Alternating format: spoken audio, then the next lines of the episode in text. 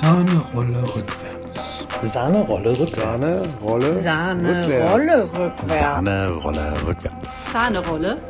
Sahnerolle rückwärts. Sahnerolle rückwärts für eine offene, diverse und wertschätzende Gesellschaft. Antonia von Be Able und Nicole und Mitya von der Theaterwerkstatt Bethel sind diesmal im Gespräch mit dem Projektleiter von Inklopreneur Nils Dreier. Zusammen sprechen sie über soziale Nachhaltigkeit, gemeinwohlorientiertes Unternehmerinnentum und bedürfnisorientierte Beschäftigungsverhältnisse. Eine Menge an Inspiration für agiles, wertschätzendes und transparentes Arbeiten. Es lohnt sich reinzuhören. Also ich bin Nicole, ich ähm, arbeite seit roundabout 15 Jahren in der Theaterwerkstatt Bete. Ich komme eigentlich aus der Soziologie, habe auch in der Soziologie promoviert, habe das aber meist so neben der Theaterwerkstatt Arbeit gemacht. Also ich bin sehr verwurzelt hier mit der Arbeit und auch mit der Idee, einfach unterschiedlichste Menschen zu begleiten in ihrem künstlerischen Schaffen und auch ja kulturelle Teilhabe ähm, zu gewährleisten oder auch äh, voranzutreiben. Ich bin aber auch ganz wild unterwegs. Ich bin noch lehrend auch an Universitäten, gerade für Theater- und Performance-Bereich, aber auch für so Raumforschung und qualitative Sozialforschung. Die meiste Zeit verbringe ich dann doch eigentlich auch äh, hier in der Theaterwerkstatt und hier bin ich eben wirklich so für alles mit dabei. Ja, ich bin Mietja, äh, jetzt auch schon eine ganze Weile in der Theaterwerkstatt dabei. Ja, also beteilige mich als Spieler, war auch äh, eine Zeit lang im äh, Beirat der Theaterwerkstatt und äh, habe mich auch im Forschungszirkel der Theaterwerkstatt engagiert. Ja, und mittlerweile bin ich dann auch mit im Leitungsteam der Performance-Gruppe. Ja, dann äh, gebe ich mal an Toni weiter. Genau, ich bin heute als PA hier, aber bin auch Mitspielerin in der Theaterwerkstatt und mh, wir sind Designer. Ganz, und ja, wir sind alles mit. Wir sind eigentlich Gestalter. Insgesamt kann man sagen, wir sind Gestalter, wir sind auch Therapeuten. Wir entwickeln momentan viele eigentlich Formate mit unterschiedlichsten Gruppen. Natürlich eine große Gruppe ist die der Menschen mit Behinderung, aber es gibt auch Arbeiten in forensischen Kliniken oder im Frauenknast in Berlin oder auch mit Kindern. Es geht um die vielen, vielen Dimensionen, Erfahrung zu schaffen und so weiter. Und darüber einfach auch mit Menschen Co-Creation zu machen. Naja, dann noch eins, aufgrund dieser, die, des Sturzes, den ich äh, vor ungefähr 14 Jahren hat, hatte, äh, bin ich ehrlich gesagt erst auf das Thema Behinderung, Inklusion und so weiter aufmerksam geworden und habe dadurch gecheckt, habe dadurch einfach verstanden, dass die Welt auch mit Behinderung zu bestreiten ist oder erleben oder dort auch zu überleben ist und habe eigentlich dann erfahren und mir, ich sag mal jetzt, durch diesen Perspektivwechsel auf unterschiedlichste Themen, habe da einfach eine neue Dimension erkannt. Und bin, lieber Nils, auch mit dieser anderen Dimension bei euch als Mentorin dabei. Was eine perfekte Überleitung. Ich nehme das mal als Nominierung für den nächsten Redebeitrag. Äh, danke, Toni. Ich bin äh, Nils Dreier, bin äh, Geschäftsführer einer gemeinnützigen GmbH, die den Namen Hilfswerft trägt. Und das äh, Unternehmen habe ich vor neun Jahren zusammen mit zwei Freunden gegründet. Wir kommen alle drei aus dem Wirtschaftskontext. Ich bin gelernter Bankkaufmann. Zwei Jahre meines Lebens investiert, um herauszufinden, dass ich definitiv niemals in einer Bank arbeiten möchte. Danach habe ich äh, Wirtschaftswissenschaften studiert und mich danach in verschiedenen unternehmerischen Feldern verwirklicht. Ich war mit einer, einer Sache dann auch wirtschaftlich erfolgreich. Ich habe eine Content-Marketing-Agentur aufgebaut in, in Bochum. Genau, und da gab es die Möglichkeit, irgendwann auszusteigen. Und ich wollte nicht bis ans Ende meines Lebens Zalando dabei helfen, mehr Schuhe zu verkaufen. Und dann habe ich mich auf die Suche gemacht, so mit Mitte 30, und bin dann auf das Konzept des Social Entrepreneurship gestoßen. Das ist sehr geprägt ähm, durch äh, Mohamed Yunus, Friedensnobelpreisträger, Professor aus Bangladesch, der sich mit Ungleichheit ähm, viel, viel beschäftigt hat, mit auch äh, Unternehmertum in der Gruppe der Frauen Und der hat ein Buch geschrieben, was mich sehr inspiriert hat, Social Business. Und dann habe ich mir gedacht, Mensch, das ist so ein tolles Konzept, weil es geht eigentlich darum, unternehmerisch tätig zu sein, aber nicht nur auf finanziellen Gewinn zu maximieren, sondern auf gesellschaftlichen Nutzen oder auch Gemeinwohl. Und dieses Konzept, das wollten wir mit der Hilfswerft in Deutschland bekannter machen. Und das machen wir jetzt seit neun Jahren äh, auf unterschiedliche Art und Weise. Und seit drei, vier Jahren jetzt eben auch mit einem spezifischen Schwerpunkt in dem Themenfeld der Inklusion.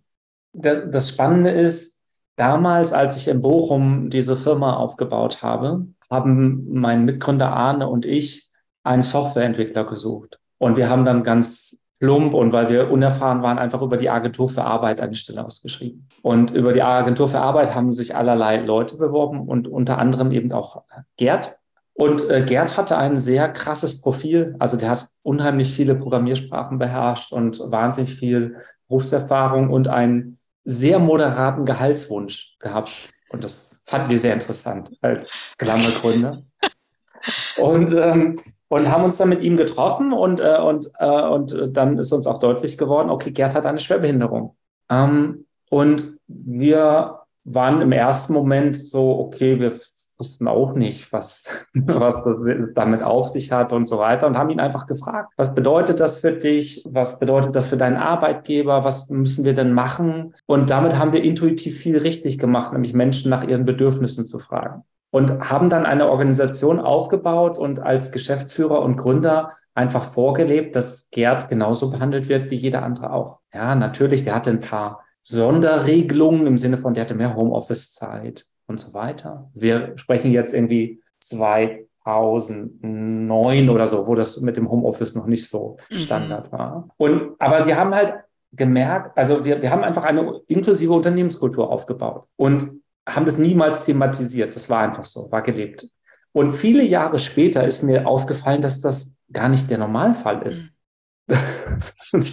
sondern dass es Institutionen gibt staatlicher Natur, die sich damit beschäftigen, dass das umgesetzt wird, dass es ähm, mit der Ausgleichsabgabe ein Decentive-System gibt, um, äh, um Unternehmen dazu irgendwie zu motivieren, Menschen mit Behinderung zu beschäftigen.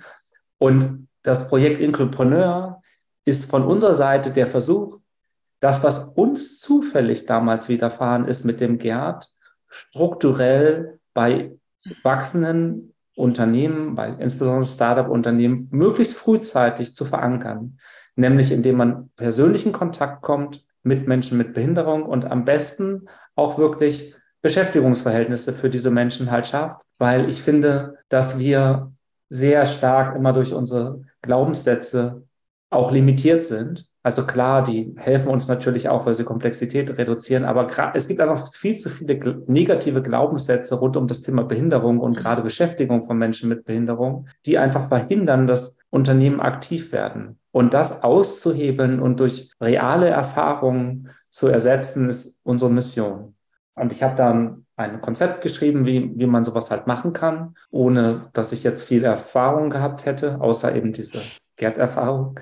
Ähm, und, und, dann sind wir eben gestartet vor knapp zweieinhalb Jahren in Berlin als Modellvorhaben mit, mit Inclupreneur. Und glücklicherweise kam auch die äh, Özlem mit dazu. Also die ist dann quasi später bei uns ins Hilfswerf-Team gekommen, ähm, die selber auch ein Mensch mit Schwerbehinderung ist. Und äh, die hat sehr schnell dafür plädiert oder mich auch davon überzeugt, wir brauchen mehr Perspektiven, Vielfalt aus der Gruppe der Menschen mit Behinderung, um den Unternehmen deutlich zu machen, dass wenn du einen Menschen mit Behinderung kennst, du einen Menschen mit Behinderung kennst. Und dass es halt keine Pauschalurteile oder was auch immer halt gibt. Und daher ist in, diesem, äh, in dieser Phase dieses Inclupreneur-Mentorinnen-Programm entstanden, wo wir aktuell ungefähr 30 Menschen halt haben, die wir als freiberufliche Mitarbeiterinnen, wenn man das so will, in unser Beratungskonzept integrieren, weil das, was wir machen, ist, dass wir eine, eine Gruppe, also wir sprechen von einer Kohorte, eine Kohorte von Unternehmen halt betreuen für eine gewisse Zeit, so ungefähr neun bis zwölf Monate und in dieser Phase eine sehr intensive Inklusionsberatung oder Organisationsentwicklung mit ihnen durchmachen. Und da spielen halt die Perspektiven der Zielgruppe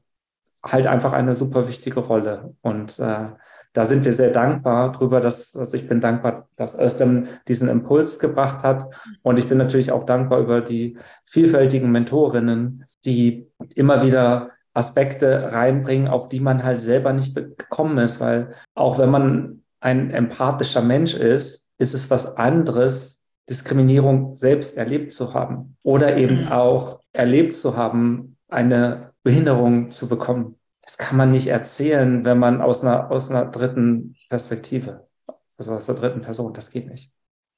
Was natürlich auch meine Erfahrung ist in den Gesprächen, auch dann mit den Startups oder Unternehmen, wenn du dann wirklich aufgrund deiner eigenen Einschränkung im Gespräch bist, wirkt das dann auch nochmal authentischer, wenn ich es direkt der Person oder dem Unternehmen oder so ähm, in dem Gespräch, wenn man da wirklich direkt Rede und Antwort stehen kann und im, in den Austausch gehen kann also ein Gespräch darüber entwickeln kann. Und da bist du das Gefühl, ist einfach auch diese Arbeitskultur oder so. Da werden nochmal so Stellschrauben äh, getuned, also genauer drauf eingestellt. Also das ist so meine Erfahrung auf jeden Fall. Um das nochmal zu ergänzen, das ist schon recht clever von uns, weil wir eben nicht nur Inhalte vermitteln, das tun wir ja auch. Also es gibt ja einfach auch gewisse Prozesse, die man schlechter oder besser bewältigen kann. Ja, man, man kann kommunikativ Dinge fehlerhaft oder besonders gut machen. Aber wir bringen halt unmittelbar dadurch auch immer eine emotionale Ebene mit rein, die den Menschen auf eine andere Art und Weise triggert, als das normalerweise eine Unternehmensberatung tun würde. Und ich glaube, dadurch entstehen auch nochmal andere Verknüpfungen im Gehirn, die das Thema auch nochmal auf eine andere Art und Weise verankern. Und insofern ist es, ist dieser partizipative Ansatz. Das heißt, dass wir nicht nur zu Inklusion oder zu möglichst barrierefreien Stellenausschreibungen oder zu, wie führe ich ein Bewerbungsgespräch mit einem Menschen mit Behinderung begleiten, sondern wir bringen Leute in Kontakt. Und leider, leider muss man sagen, ist es so, dass ob das jetzt ein Startup ist oder auch eine Firma, die es vielleicht schon länger gibt, da sitzen teilweise Menschen in Entscheidungspositionen, die wirklich sagen, sie haben noch nie länger einen Austausch, einen Kontakt mit einem Menschen mit Behinderung gehabt. Und das können wir sehr schnell heilen. ja. so, weil wir, wir konfrontieren sie einfach damit und es wird sehr schnell gelernt, oh, das ist ja gar nicht schlimm, oder es entspricht nicht den Erwartungen oder den Glaubenssätzen, denen ich vielleicht aufgesessen bin durch Kommunikation oder Medien oder durch was auch immer mich da geprägt hat.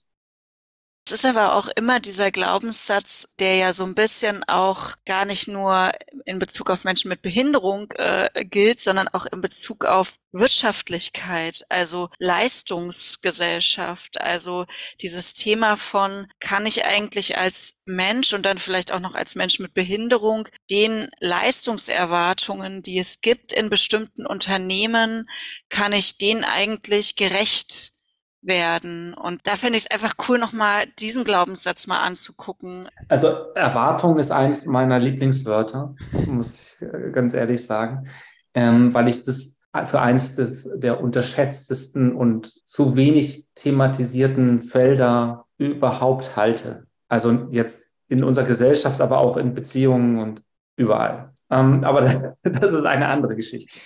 ähm, und das Interessante aber an Erwartungen ist ja, dass die gestaltbar sind und dass sie durch Thematisierung gestaltbar und veränderbar sind. Und dass wir ansonsten in so einer Logik halt sind, wenn wir nicht darüber sprechen, dann habe ich eine Hypothese über deine Erwartungen und versuche mich gemäß der Hypothese, die ich über deine Erwartungen habe, man spricht dann von Erwartungserwartungen, zu verhalten, damit du glücklich bist. Und das ist, glaube ich, auch das, was ich vorhin mit dem Beispiel von Gerd so ein bisschen erzählen wollte. Wir haben relativ früh Bedürfnisse und Erwartungen kommuniziert.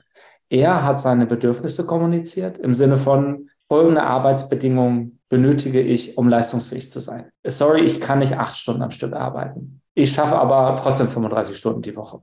So. Ich bin auch nicht immer für euch erreichbar. Aber wenn ihr mir eine Nachricht ins Ticketing-System schreibt, dann kriegt ihr auf jeden Fall eine Antwort von mir. So. Nicht sofort, aber ihr kriegt eine fundierte Antwort. Und als wir, also das muss man dann halt einfach wissen und kommunizieren. Und so, so ist es eben dann auch mit den Erwartungen und auch dieser Wirtschaftlichkeitserwartung. Natürlich ist es was anderes, wenn ich jetzt, keine Ahnung, jemanden von McKinsey loseise und, äh, und diese Person in meine Organisation hole, dann ist es wahrscheinlich, habe ich an diese Person eine andere Leistungserwartung, als wenn ich jetzt sage, ich gehe zur Werkstatt Bremen und versuche einen ausgelagerten Arbeitsplatz bei uns zu schaffen. Aber unterm Strich geht es für uns natürlich jetzt äh, als gemeinnützige Organisation erstmal darum, wir müssen nur durchkommen. So, weil, weil wenn wir wirtschaftlich durchkommen, und gleichzeitig aber dem Gemeinwohl einen positiven Beitrag hinzufügen, dann ist doch alles fein.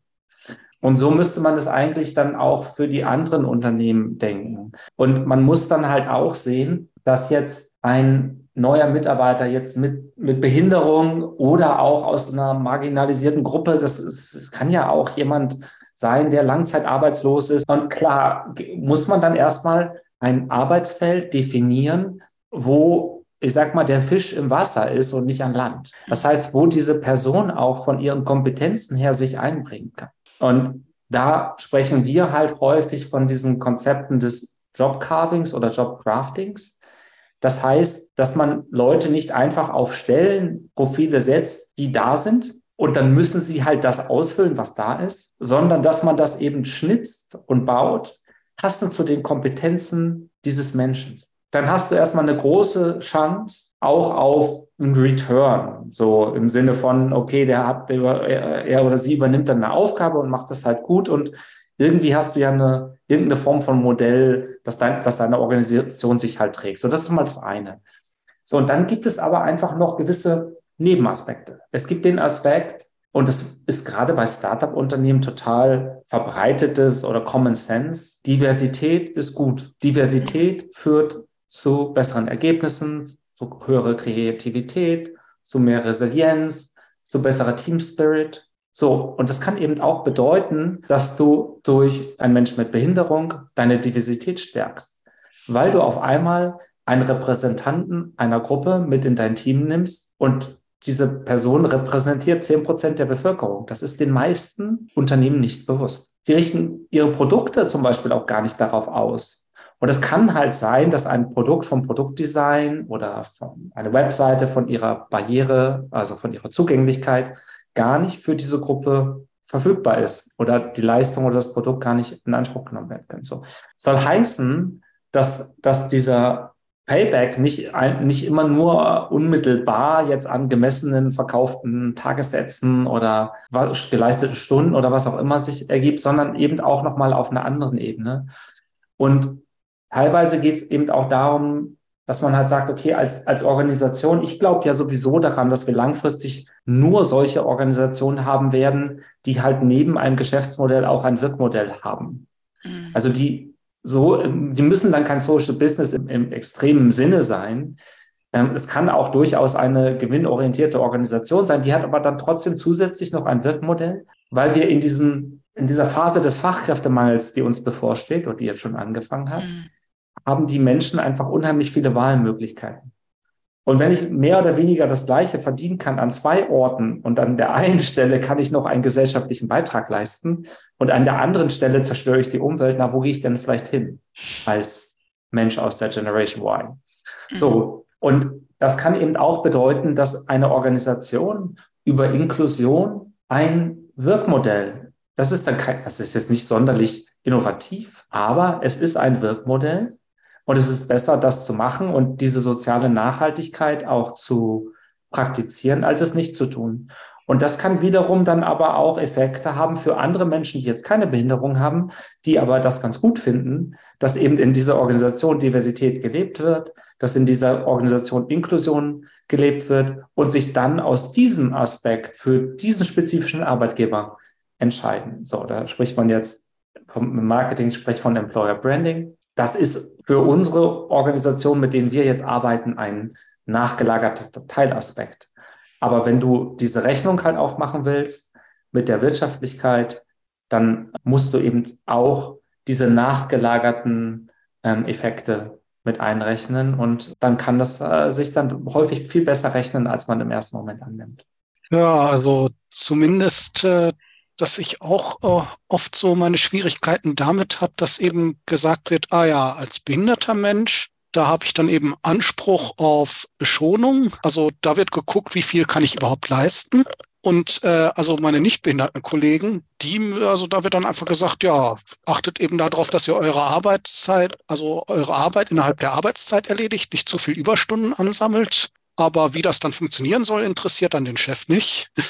Dass das also eigentlich allgemein in der Gesellschaft nicht funktionieren kann. Eigentlich hat meiner Meinung nach jeder den An das Anrecht darauf, dass eben geguckt wird, also wie viel kannst du überhaupt leisten. Was sind die Motivation für die Unternehmen, dass sie sich quasi von Entrepreneur und euch und auch dann von, ja, von dem ganzen, wie du vorhin gesagt hast, ein Jahr lang quasi oder bis zu einem Jahr von euch begleitet werden oder so. Geht es da um Fachkräftemangel und eben um das, wie ein Unternehmen on the long one überleben kann eigentlich, ne?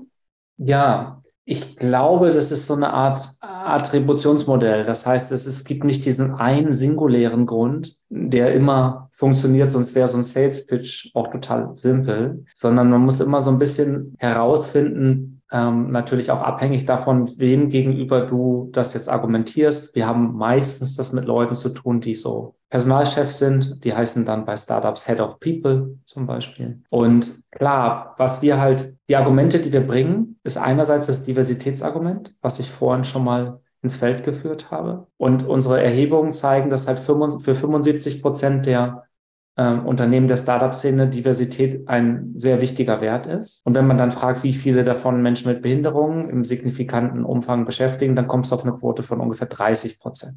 Ups. Und dann wird deutlich, okay, die Unternehmen sehen Behinderungen nicht als Diversitätskriterium. Und dann erzähle ich denen das Gleiche, wie ich euch gerade erzählt habe, und dann sagen die, oh, stimmt. Können wir ändern. Das ist wirklich, das ist erstmal ein wichtiger Punkt. Wohlgemerkt, diese Unternehmen die haben sich auch nicht bewusst dagegen entschieden, Inklusion zu praktizieren. Soll heißen, dass sie aufgrund des Wachstums oder der Geschwindigkeit, mit der sie ihre Organisation entwickelt haben, mit diesem Thema keinen Berührungspunkt hatten und auch das bestehende System, wo sie sich häufig nicht zugehörig fühlen, weil mit Agentur für Arbeit und Integrationsämtern wollen Startups in der Regel nicht so freiwillig was zu tun haben. Das hat ihnen bisher keine Trigger gesetzt, um sich damit auseinanderzusetzen. Und die, der zweite Punkt, den ich dann bringe, ist tatsächlich auch die Größe und Relevanz der Gruppe. Also ich habe es ja schon gesagt, wir sprechen ja von knapp acht Millionen Menschen mit Schwerbehinderung. Das sind nur die, die das haben anerkennen lassen. Und noch eine größere Dunkelziffer natürlich noch mit dran.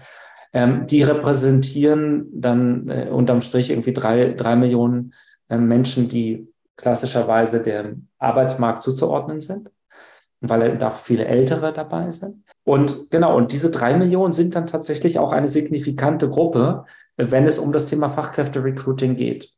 Und in dieser Gruppe ist die Arbeitslosigkeit halt doppelt so hoch wie in der Referenzgruppe der Durchschnittsarbeitslosen, obwohl eine, in, eine höhere Ausbildung halt in der Regel vorliegt, obwohl mehr Berufserfahrung halt vorliegen. Und damit ist es halt eine ja eine Nische, die so nischig gar nicht ist, sondern ziemlich groß. Und das dann in Kombination noch mit den Aspekten, die ich vorhin schon genannt hatte, ähm, Purpose, ähm, aber auch das Thema Nachhaltigkeit. Wir haben ja da auch jetzt eine gewisse Regulatorik, die aus der EU-Ebene halt kommt, wo immer mehr Unternehmen auch ihren Stakeholdern gegenüber Nachhaltigkeitsberichte verfassen müssen und die sogenannte non-bilanzielle Berichterstattung, also genau solche soften Aspekte wie jetzt Umweltfragen, Lieferkette, aber auch soziale Nachhaltigkeit werden auf einmal Bestandteil dieser Berichte. Und damit gibt, wird wieder ein Impuls gesetzt, zu sagen, ah, okay, wollen wir da eine weiße Seite abgeben beim Thema soziale Nachhaltigkeit oder gibt es nicht irgendwelche interessanten Methoden, die wir tatsächlich auch praktizieren könnten? So, und, und jetzt kommt noch mal was hinzu. Ich weiß nicht, ob ihr es verfolgt habt. Wir haben jetzt, glaube ich, die vierte Stufe der Ausgleichsabgabe, die jetzt gerade Mitte Mai äh, durch den Bundesrat gegangen ist. Ähm, und das bedeutet, dass Unternehmen ab einer Größe von 60 Mitarbeitern in Zukunft die doppelte Ausgleichsabgabe zahlen müssen. Und das ist auch so ein äh, politisches Thema gewesen oder ist, wird heiß diskutiert. Aktuell ist es so, wenn, wenn ich als Arbeitgeber 20 Mitarbeitende habe, dann muss ich fünf Prozent Menschen mit Schwerbehinderung beschäftigen. Das ist quasi aus der, ähm, der Umsetzung der UN-Behindertenrechtskonvention in Deutschland. Bei 20 Mitarbeitenden eine Person macht 5% Quote. Die 5% Quote wollen wir als Gesellschaft erreichen. Genau. Und, ähm, und wenn ich das nicht tue, dann zahle ich diese Ausgleichsabgabe und die liegt im Bereich von drei, dreieinhalbtausend Euro aktuell. Ja, und ähm, die wird dann eben ab dem dritten Pflichtarbeitsplatz in Zukunft dann nicht mehr bei 3.000 Euro oder 3.500 Euro liegen, sondern bei 7.000 Euro. Und wir haben tatsächlich Unternehmen bei Inclopreneur, die deutlich über 100.000 Euro Ausgleichsabgabe zahlen. Ich weiß nicht, die haben das irgendwie nie hinterfragt. Ich glaube, die dachten, das ist eine Steuer und die zahlt man halt. So und ähm, und wenn wir denen sagen, ja, nee, das ist gar keine Steuer, das ist, das ist quasi eine Strafzahlung, weil ihr nicht genug Menschen mit Behinderung beschäftigt. Und man kann das, by the way, gestalten. Ähm, und wenn du zum Beispiel einen Ausbildungsplatz schaffst für einen Menschen mit Schwerbehinderung, dann wird das sogar doppelt angerechnet. Also ist sozusagen bei Startups so die, die Fähigkeit, sich zu transformieren und äh, zu anderen Themen auch zu arbeiten und sich anders aufzustellen, mehr gegeben als so bei so traditionelleren Unternehmen?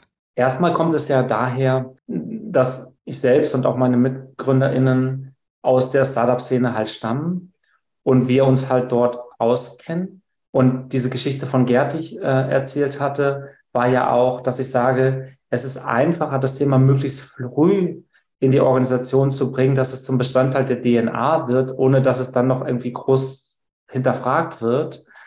Und je weiter eine Organisation schon in ihrer Ausdifferenzierung ist, desto mehr ist es so eine Art, sage ich mal, was böse Blinddarm. Also sprich, es wird dann, es wird dann halt irgendwie initiiert, aber es ist halt unheimlich schwer, das dann in die, einen Veränderungsimpuls zu senden, der dann alle auch erreicht. Wir haben schon auch Experimente jetzt gemacht. Das ist das Gute, es ist ja ein Modellvorhaben, was bedeutet, dass wir ein bisschen experimentieren dürfen und haben inzwischen auch durchaus Organisationen mit in unserem Programm, die völlig jenseits der Startup-Zugehörigkeit sind. Also wir haben äh, eine deutsche Welle mit dabei. Wir haben das Theater Bremen äh, mit dabei. Wir haben HelloFresh mit dabei. Wir haben Concentrix, einen Nasdaq gelisteten Milliardenkonzern. Also wir, wir gucken halt, in der Startup-Szene ist schon so, wie du, äh, Nicole, wie du richtig sagst, da ist so diese Arbeitsmodus, den wir haben, da geht es um Agilität und dass man in so Sprints halt unterwegs ist. Wir, wir haben unsere Impulse, die wir an die Unternehmen senden, sind in so Sprintphasen organisiert, wo wir in kurzer Taktung ein Thema mit dem Unternehmen durcharbeiten und dann lassen wir die auch eine Zeit lang in Ruhe und lassen es so ein bisschen gern und dann kommt halt das nächste. Das heißt, wir haben eher so diese agilen Arbeitsmethodiken, die eben auch komplett konträr sind zu den Angeboten, die dir ein Inklusionsamt oder eine EAA, das ist so eine Unterstützungsstelle, die es inzwischen gibt für, für Unternehmen, oder, oder, oder zur Verfügung stellen. So, und, und wir haben ein Produkt gebaut, was spezifisch für solche Organisationen gedacht war. Und siehe da, die anderen finden es auch alle ziemlich cool. Und natürlich ist es dann halt auch so bei größeren Organisationen, weil wir es müssen ja einfach auch Entscheidungen getroffen werden. Das können vermeintliche Kleinigkeiten sein, dass man auf der Webseite ein Plugin installiert, was halt irgendwie die Kontraste abänderbar macht, die Schriftgröße kleiner, größer, den Text vorlesbar und so weiter, solche Geschichten. Aber es geht manchmal auch um Aspekte, die wirklich auf sehr hoher Ebene halt entschieden werden müssen. Und wenn du dann größere Organisationen hast oder auch so teilstaatliche Organisation, wo dann Gremienarbeit notwendig ist, um Gottes Willen. Das dauert halt immer dann viel, viel länger. Und das muss man dann halt, muss man dann halt in Kauf nehmen. Aber es ist wie, also das Thema jetzt Homeoffice, Telework etc., das war ja vor Corona in der Startup-Szene auch schon kom komplett gängig und normal. Und man sieht, glaube ich, einfach, dass viele Themen eben in diesem Experimentierfeld halt ausprobiert wurden und wenn sie für gut befunden werden, dann halt auch in die allgemeine Wirtschaftswelt diffundieren. Und so ist es, glaube ich, mit, mit unserem Ansatz auch. Und natürlich muss man dann ein bisschen anders agieren. Also wir, wir gucken bei größeren Organisationen dann eher auf so einer Tro Prototypenbasis, dass wir halt sagen, okay, welche spezifische Fachabteilung könnten wir denn jetzt so als, als Prototyp nutzen? Also wo sitzt eine Führungskraft, die vielleicht eine gewisse soziale Affinität hat, mit der man da mal drüber sprechen kann, dass vielleicht in der Abteilung ein, zwei Arbeitsplätze geschaffen werden. So, und dann machst du so einen, so einen Piloten innerhalb einer Organisation und skalierst es dann über einen längeren Pfad dann halt innerhalb der Organisation immer weiter. Während, während du halt äh, bei einer bei einer, beim Startup-Unternehmen, was vielleicht, weiß nicht, 30 oder auch 50 Mitarbeiter hat, von Anfang an gleich unter Beobachtung stehst und dass es gleich alle irgendwie gleich mitbekommen und es halt auch kommunikativ, ja, so, so, so, so einen gemeinsamen Wert einfach wird und damit unmittelbar wirkt. So, das, das ist halt, das ist der Unterschied. Aber, aber ansonsten ist es durchaus denkbar und, äh, und, und die Ergebnisse, das ist natürlich auch das Ding, ne? Also so ein kleines Startup-Unternehmen hat ja auch nur eine gewisse Anzahl an Vakanzen jetzt auf der Personalebene. Und große Organisationen haben großen Personalbedarf. Und wenn du das dann gut machst, dann kannst du da natürlich auch viel mehr erreichen. Das ist auch Teil der Wahrheit. Nächste Frage.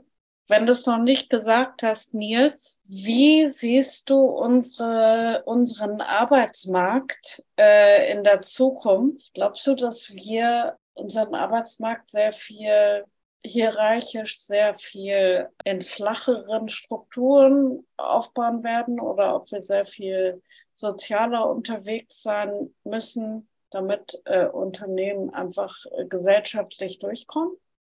Ich weiß wirklich nicht, welche Organisationsform sich, sich am Ende halt bewähren wird. Und ich glaube erstmal, dass wir eine viel stärker bedürfnisorientierte Beschäftigungsverhältnisse haben werden. Genau, das war das, was vorhin auch äh, kurz, was wir gestreift haben als Thema. Mitya hatte das gesagt. Wenn ein Unternehmen anfängt, das Thema aufzubrechen, weil zum Beispiel zum ersten Mal ein Mensch mit Schwerbehinderung beschäftigt wird in einer Abteilung, dann ist es natürlich das Normalste der Welt, dass dann eine Kaskade ins Rollen kommt, wo eben die anderen Menschen auch anfangen, ihre Bedürfnisse zu artikulieren. Und ein Problem, was wir ja auch haben mit, mit der, die, das jetzt angeblich mit der Frauenquote gelöst werden soll, ist, dass gewisse Arbeitsverhältnisse jetzt gerade im Top-Management halt nicht zu den Bedürfnissen von Menschen passen, die auch ein Familienleben haben wollen. Ich persönlich teile mir die Kinder- oder die Care-Arbeit äh, oder Care-Zeit mit meiner Frau. Also wir haben wirklich, die, deshalb hat es auch so lange gedauert, bis wir zusammengekommen sind, weil ihr mir immer einen Termin an einem Tag angeboten habt, wo ich, wo ich für die Kinder da bin. So. Ähm, gut, jetzt bin ich quasi hier mit, mit Gesellschafter und, und Geschäftsführer, aber das gilt für die anderen Mitarbeitenden hier auch. Das heißt, man, man, man muss halt artikulieren, was man braucht, um, um leistungsfähig zu sein oder auch um als Mensch ein, ein ausgewogenes Verhältnis dann, dann, dann halt zu haben. Und ich glaube, da wird die Arbeitswelt zwangsläufig hingehen, weil wir halt eine Verknappung auf der, auf der Arbeitnehmerseite haben und sich die Talente aussuchen können, perspektivisch, wo sie arbeiten.